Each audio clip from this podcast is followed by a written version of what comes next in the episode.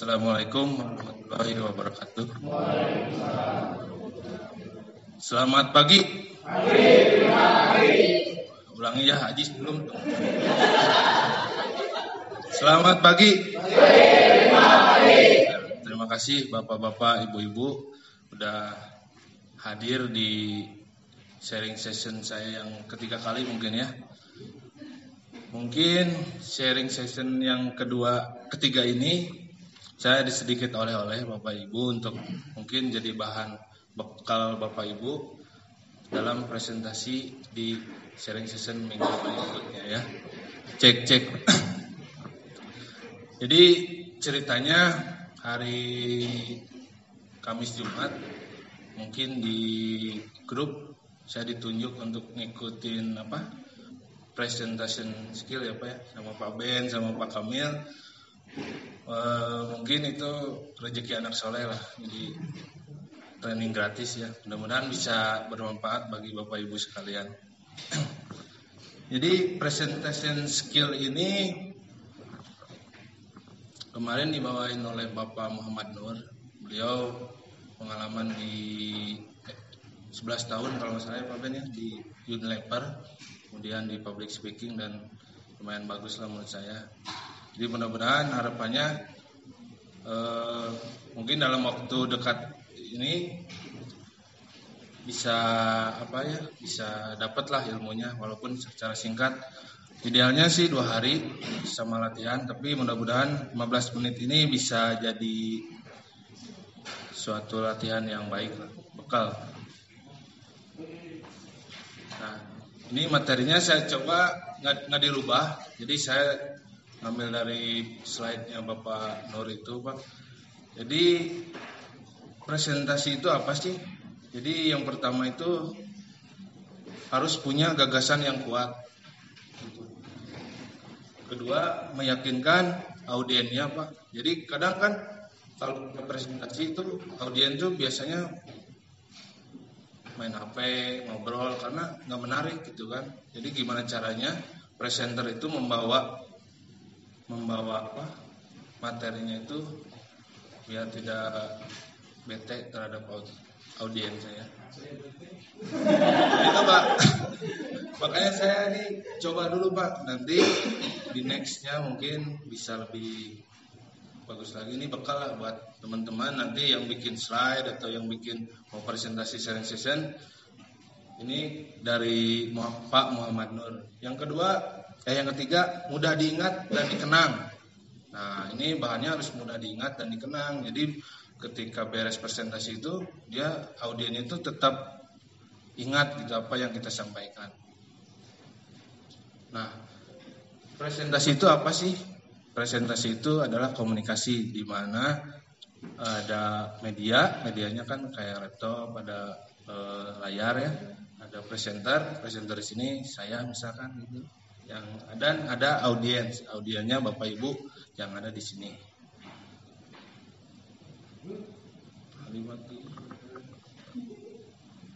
Nah, ini tips dari Bapak Muhammad Nur kemarin. Jadi bagaimana rahasia presentasi memukau judulnya itu kemarin itu.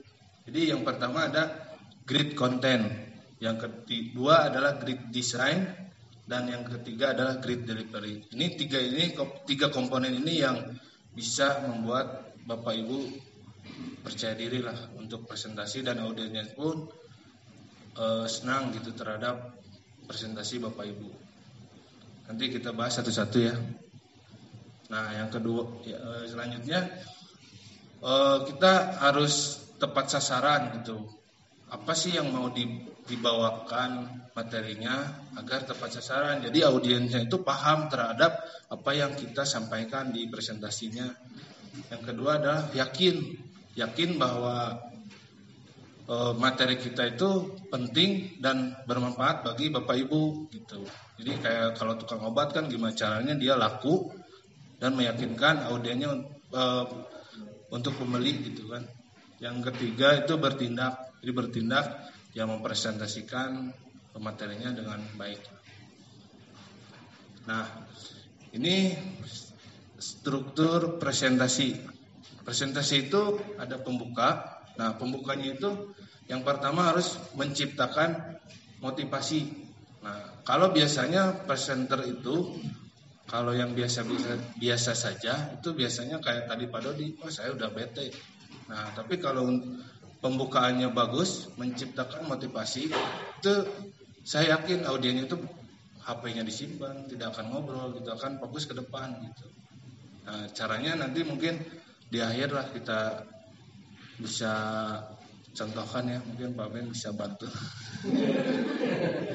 Yang kedua, mempunyai gambaran umum.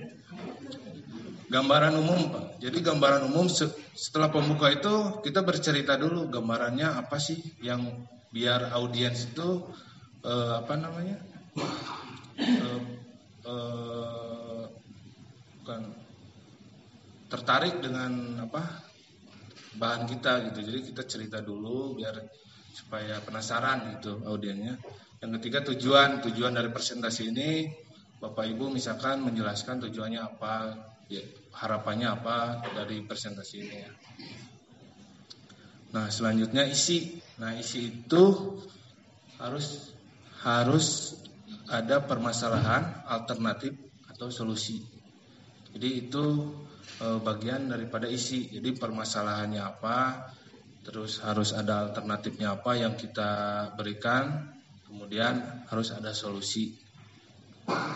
Nah, bagian penutup tentu ini bagian penting juga harus ada ringkasan call to action, jadi mengajak atau tanya jawab sama audiensnya. Dan yang ketiga itu adalah kalimat penutup. Kalimat penutup ini harus mudah diingat juga, harus membawa semangat lah terhadap audiensnya gitu. Nanti ada contohnya lah kita. Nah ini misalkan contoh struktur eh, judulnya kecerobohan membawa petaka misalkan. Jadi pembukanya itu ceritanya adalah tetangga dekat yang menabrak anaknya. Nah isinya kita harus menjelaskan bahwa ada 75 kematian setiap hari human error penyebab utamanya telepon membawa maut jalanan yang tidak mendukung. Nah ini sebenarnya salah juga saya kan baca nih. Nanti sebetulnya tidak boleh baca. Kemarin saya di komen Bapak terlalu banyak baca katanya gitu.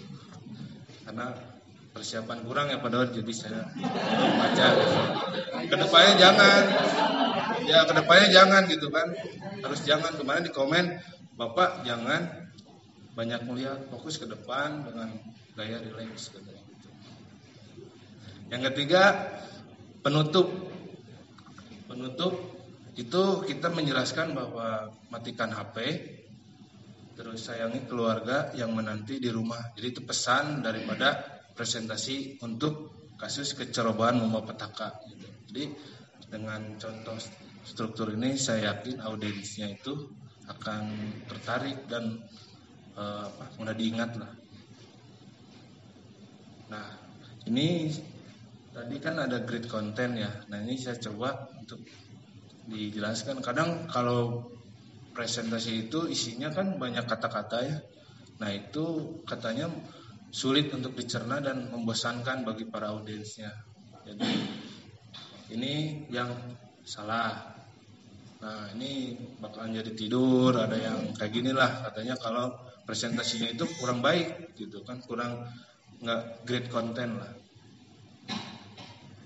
Nah, ini coba uh, lebih apa? Lebih kreatif sedikit. Jadi kalau misalkan sejarah telepon genggam itu digantilah dengan gambar-gambarnya itu dengan yang agak lebih menarik gitu. Ada uh, cara-caranya juga itu gitu. Jadi memang nantilah di lain kesempatan kita belajar uh, untuk cara gimana cara membuat slide yang baik ya. Karena waktunya kan nggak cukup. Jadi di lain kesempatan. Nah, ini selanjutnya slide yang baik. Bagaimana sih cara membuat slide yang baik? Yang pertama sederhana, visual dan kontras. Ini tiga ini yang menjadi poin penting Bapak Ibu untuk sukses dalam presentasi dan membuat slide-nya. Sederhana, sederhana itu tanpa bullet point, kalimatnya ringkas, satu slide, satu pesan.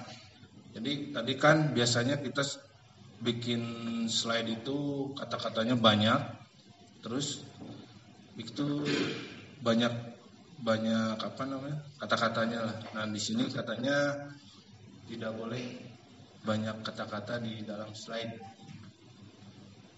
Nah ini biasanya gini, ini dia mencontohkan memberi contoh kepada kita bagaimana membuat slide yang baik. Jadi satu kata satu pesan, satu gambar. Jadi kita harus bisa mengimprovisasi slide per slide, jangan banyak kata-katanya. Nah, visual yang kedua. Visual mampu menggambarkan pesan, mengundang pertanyaan, menggugah emosi. Jadi audiens tuh melihat slide kita tuh bukan emosi ngajak berantem ya, tapi ada keinginan gitu kan buat penasaran lah untuk bertanya apa untuk me, apa pertanyaan lah. Nah ini masalah warna. Masalah warna kadang kita mengabaikan yang penting datanya bagus, terus bisa tersampaikan. Nah ternyata visual pun jadi masalah pak. Bisa kita lihat misalkan ada perbandingan fatalitas. Cara menampilkan e, tabelnya pun harus kita diwarnai dengan warna yang kontras seperti ini ya. Jadi nanti ketika menampilkan tabel harus warnanya harus yang kontras. Nah, ini menurut Bapak Ibu udah bagus belum? Belum. Belum. Kenapa? Tulisan semua ya. Iya, bentar. Aduh, nggak ada coklat. Nah, dirubah menjadi kayak gini. Ini lebih enak dibacanya, katanya. Ya, ya lebih enak ini atau ini ya? Ini kan? Jadi tiga tantangan HR masa kini yang satu ada di sosial media, sosial media gambarnya Facebook dan Twitter. Terus mempertahankan talent fotonya bapak-bapak, ibu-ibu yang masih muda, ya. Terus ada interaksi antar generasi, gambarnya ada gambar yang udah tua dan sama yang muda. Nah di sini kita improvisasi. Jadi kalau yang ini kan banyak pasti audiens itu bosan gitu. Harus baca udah mau capek kan. Nah kalau yang ini lebih enak. Nah ini nanti boleh dengan gambar dan kata kunci. Nah ini ya. Nah selanjutnya definisi investasi. Nah biasanya kan kita copy paste langsung slide nah bapak itu menawarkan seperti ini. Jadi simpel sederhana. Kita improvisasi slide kita ya. Kita modal saat ini hasil lebih besar yang akan datang nanti itu improve presenternya akan improve sendiri. Nah ini kayak gini nah ini kalau untuk bisnis tabel grafik dan diagramnya pun harus kayak gini jadi lebih menarik audiensnya untuk melihat Nah ini contoh misalkan proses pengajuan KPR isi rumah. Nah lebih enak itu dipakai kan diagram. Itu biasanya orang lebih tertarik untuk melihatnya. Nah ini yang ketiga, yang terakhir, bagaimana membawakan presentasi yang meyakinkan. Nah komponen penting dalam penyampaian presentasi itu yang pertama ada pembukaan, penutupan, bahasa verbal dan non verbal. Nah ini empat komponen ini yang paling penting dapat communication skill gitu Bapak Ibu. Tadi ada pembukaan, penutupan, bahasa verbal dan non verbal. Nah membuka presentasi ini untuk membuka presentasi ini memakai ada tujuan, cerita, fakta dan data. Ketika kita mulai, kita harus menentukan nih presentasi kita itu mau apa yang diceritakan. Misalkan tujuannya apa cerita dulu atau fakta dan data. Penutupan kita harus ada rangkuman pernyataan atau kutipan call to action. Jadi sebelum kita mengakhiri presentasi kita harus merangkum dan pernyataan kutipan atau mengajak audiensnya untuk tanya jawab gitu ya nah ini verbal nah, ini saya permasalahan juga nih. Verbal kejelasan suara kemarin di komen. Jadi kalau saya ke sini, mic-nya di sini pak. Jadi nggak jelas gitu kan intonasinya. Jadi si mic-nya itu tetap di sini. Bentar selesai. Kan pres nggak ada. Harusnya dua dua hari waduh jadi saya benar gitu lagi. Verbal kejelasan suara. Jadi mic-nya itu diatur dekat, jangan terlalu dekat, jangan terlalu jauh. Itu tempo dan jeda. Nah, ada yang orang menyampaikan presentasi itu cepat, kemudian ada yang lambat. Jadi harus sedang-sedang saja, ya. Yang ketiga tidak bergumam. Tidak bergumam itu kadang kalau orang ngomong ada lupa ya. Jadi eh, eh nah itu hindari. Mendingan kita diam katanya sambil berpikir kalau misalkan lupa, nggak apa-apa lupa gitu. Jadi misalkan yang poin pertama apa, dua apa, yang yang ketiga itu lupa. Nah, dia diam sejenak, sebutkan nomor empat gitu. Nomor tiganya lupa nggak apa-apa. Ya, karena kita kan presenter ya, gitu. Ya Pak Ben ya, kurang lebih. Jadi kalau lupa, lewat aja nggak apa-apa. Kalau misalkan dia nanya, Pak nomor tiganya belum. Oh nanti kita akan uh, jelaskan di kesempatan berikutnya. Itu mengurangi tidak bergumam katanya. Non verbal, nah ini penting dalam presentasi ini penting. Jadi senyum. Uh, jadi kita sambil kenapa? Ya itu kemarin saya di komen juga ya Pak Ben. Jadi sambil senyum, sambil senyum gitu kan. Coba senyumnya kayak gimana senyum kan. Jadi jangan terlalu serius biar audiennya pun nggak nggak boring lah gitu kan. Kontak mata nah kontak mata jadi ada sebelah kanan sebelah kiri. Jadi lihat misalkan saya lihat ke laga gitu sekali lihat ke Edo ke belakang ke sebelah kiri saya. Jadi itu kontak mata. Jadi jangan ada yang ke bawah atau ke atas kan karena tegang ada orang kan presentasi ke atas ada yang lihat ke mana itu nggak boleh katanya. Ini sekali-kali aja lihat tapi jangan lihat terus kan kayak ngajak berantem katanya. Jadi satu-satu ke tengah kiri. Gitu. Bahasa tubuh nah, ada bahasa tubuh pun yang katanya apa gerakannya nggak luas gitu. Kan ada yang segini ada biasa aja katanya gitu tangannya pas lah gitu. Dari penampilan pun harus satu tingkat di atas audiens karena kita kan sama seragam seragam biasanya pakai jas biasanya presenter itu kan satu tingkat lah minimal di atas audiens. Nah jadi ini ringkasan ringkasan untuk presentasi itu ada pembukaan, penutupan, bahasa verbal dan non verbal. Nah ini memang harus banyak latihan jam terbang kita bisa presentasi dengan baik. Nah, selanjutnya konten yang terstruktur, desain menarik dan visual, penyampaian yang meyakinkan. Nah, ini ringkasan terakhir dari saya yaitu grid content, grid design, dan grid delivery. Nah, ini tiga kunci sukses untuk presentasi skill ini.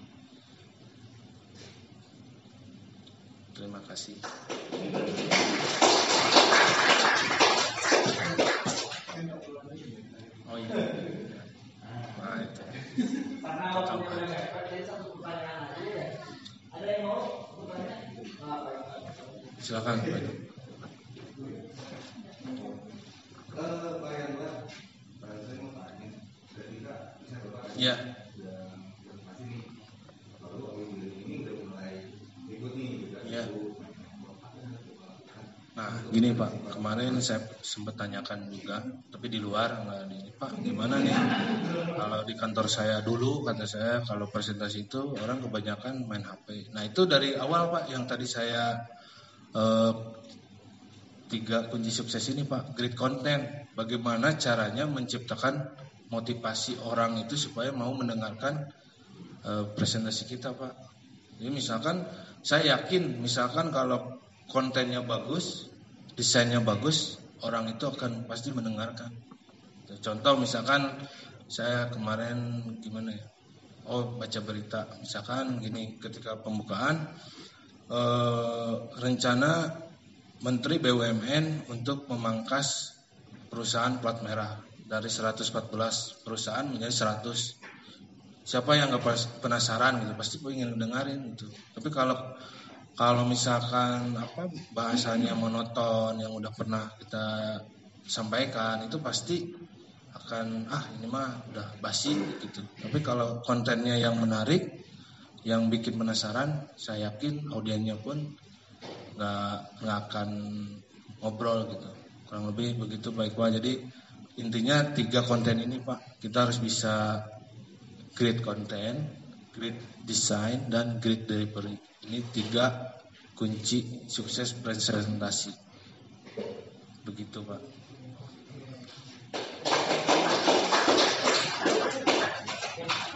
mungkin Pak Ben mau menambahkan Habis Pak, ya. Ada lagi?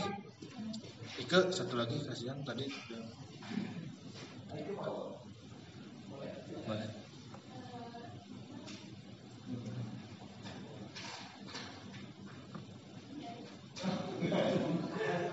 Pak Ijal? Oh, Ajis, Ajis, silakan Ajis. Kasihan.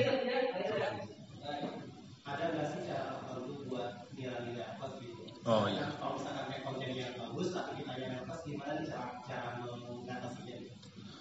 Mengatasinya ini pertanyaan udah tiga kali kemarin pas selama training, Pak gimana saya nervous? Saya juga nervous sebenarnya di di sini, cuma karena harus kita menguasai eh, apa Medan yang pertama ya katanya terus gimana Pak? menguasai Medan, terus menguasai materi intinya. Jadi kalau materinya kita kuasai, kita yakin eh, eh, nah ini bergumam nih nggak boleh gitu. tidak akan herpes gitu. misalkan gini katanya ada satu contoh misalkan atasan kita tiba-tiba menyuruh presentasi padahal kita kan nggak tahu materinya apa apa yang disampaikan. Nah kita harus improvisasi sebagai presenter yang baik katanya. Gimana caranya meyakinkan bahwa audiensnya itu tetap ingin mendengarkan kita gitu. Jadi dengan tadi saya sudah sampaikan menciptakan motivasi di awal gitu. Jadi jangan sampai e, Bapak Ibu yang terhormat misalkan e, karena atasan saya tidak hadir, saya maka akan berusaha menyampaikan materi. Nah, biasanya kalau udah menyampaikan kayak gitu orang nggak akan suka gitu. Jadi salah satunya itu ya. Jadi kalau nervous itu persiapan yang baik itu yang paling utama kemudian penguasaan materi dan penguasaan area kurang lebih seperti itu dan jangan malu gitu nggak usah nervous kita yakin aja gitu itu Pak Ajis mungkin dari saya mungkin ada tambahan. Pak Ijah itu lagi. Oke sekian presentasi dari saya. Mudah-mudahan bisa menjadi bekal untuk Bapak Ibu di minggu selanjutnya. Lebih baik lagi presentasinya. Tetap semangat. Mohon maaf jika ada salah-salah kata terima kasih. Assalamualaikum warahmatullahi wabarakatuh